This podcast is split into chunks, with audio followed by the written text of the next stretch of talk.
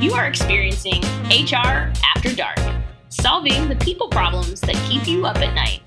We exist to make the people part of business easier for leaders, entrepreneurs, C E Os, and business owners of all kinds. Thank you for tuning in to H R After Dark. I'm your host, Jada Willis, C E O of Willis H R. I am joined once again by Kelly Hall. She can't get enough of us. So she is senior H R consultant with Willis H R. That needs absolutely no introduction. But we are talking about a really interesting topic today, neurodiversity. So this, I mean, it's it's somewhat a new term to me, but I don't think it's new in general. And I think Kelly's going to talk to us just a little bit more.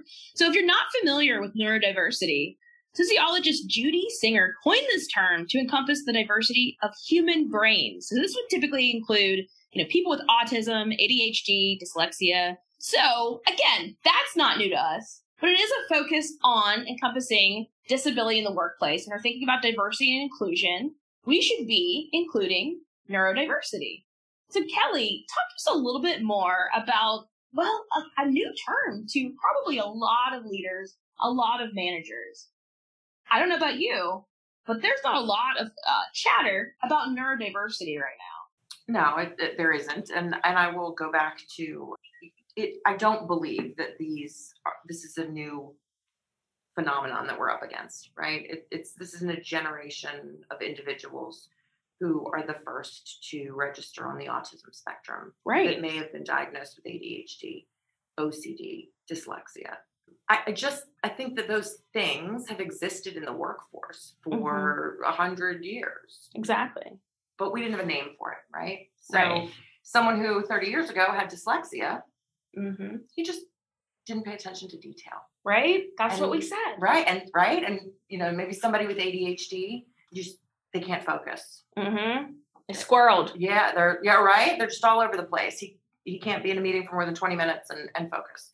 So I think that obviously it allows us to gain an under, a better understanding mm-hmm. when it has a name and it is being researched. And it's being identified so that we can address it and adapt.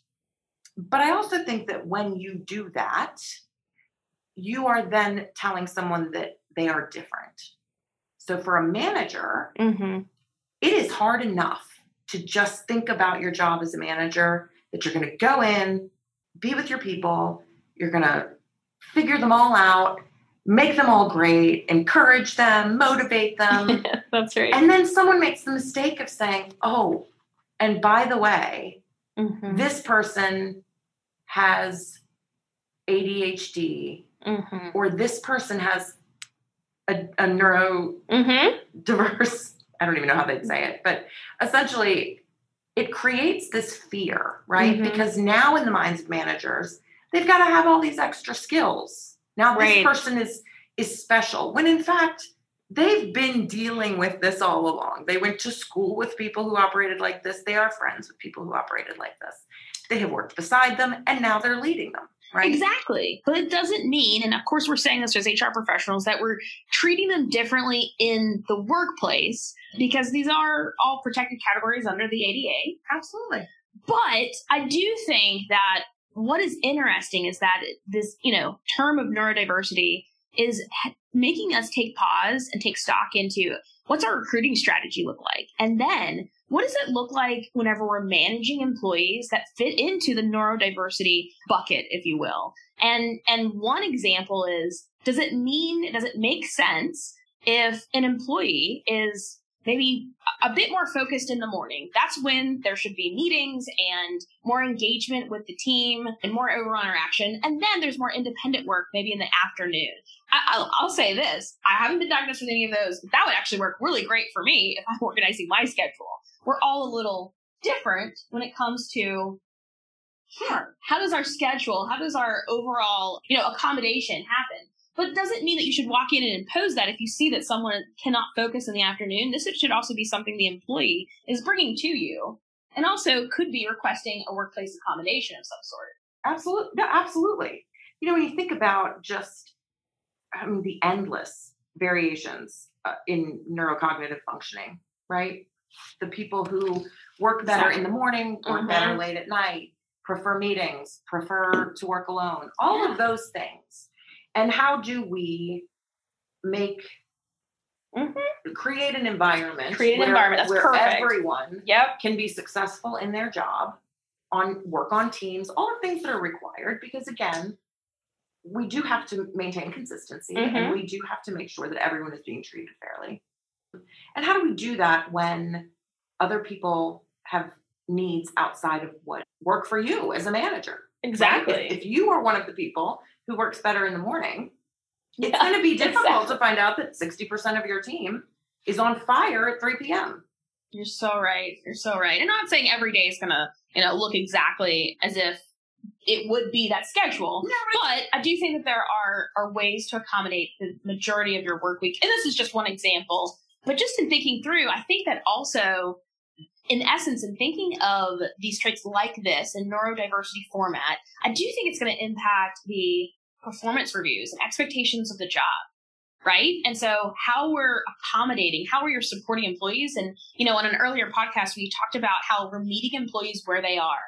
You're getting to know the individual. Well, this is one aspect of that. And and I think there's only a significant increase in the diagnosis, as you mentioned, from A D H D and dyslexia.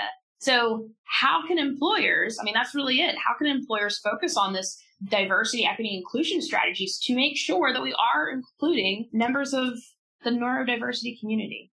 Well, I, I think, honestly, employees want to see their organization recognize things like this. Yeah. And I'm a big fan of going to the source. And so I would honestly suggest that now it's going to be difficult if you have five employees, right? But if right. you have a, a larger team, I would indicate that you're interested in setting up a resource group to oh, kind of talk that. through these things and yep. create some opportunities, because you'd be surprised how many different ways there are to do the same thing. Mm-hmm. And we're a twenty-four seven society. Right. I mean, we really, our core business hours may consistently be Monday through Friday, nine to five.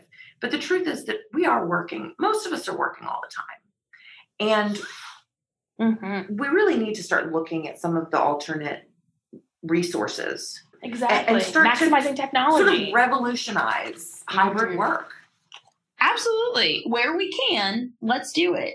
And I think it's, you know, taking it even a step further and just re-examining. I mean, that's what we're doing right now, even after COVID, is re-examining the way we work. How can someone, whether it's a disability or whatever the case may be, purple hair, how can they add value to the workplace using their talent, skills, and experience? How can I, you know, utilize this individual to make an impact to the core business functions? And guess what? It's a win-win, because Absolutely. then the, the individual's employed. Absolutely. Yeah. And so, I, would, I would counter that, or not even counter, I would support that statement with counter and support, a counter and support with um just the recognition that if you ask, most people will tell you. That's wait, what are we asking? Let, How can I best support you? Team, here's five questions about work environment. Yes. Right? Yes. They will tell you what works. And what you might find is that mm-hmm. there's several people on your team that are struggling with working from home right now. Yeah. And that's a perfect opportunity for you to take a look at, you know, just co-working, where two people dial in. and, and put Oh, I love co-working. Right? Almost like a Zoom meeting. We do this at Willis H R. We do. We co-work. We absolutely do. And it's been very successful. And I think that it's things like that, right? You're going to get the ideas from your team, because the truth is, a cha- you know, your challenges as a manager in this environment mm-hmm. are vastly different than they are for an individual contributor. And people know what they would like to see. They just don't know that you're interested in hearing about it unless you ask. You're so right. And I, and I also think that employers can take it a step further, because they're, most employers are already talking, planning in regards to their diversity, equity, inclusion commitments and strategies. But this should be on the table for conversations. And what does it say, even on your website, whenever you're sharing your commitment to diversity and inclusion? Is this something else that you're considering, you know, as an employer? I don't think that this topic or this term is going away.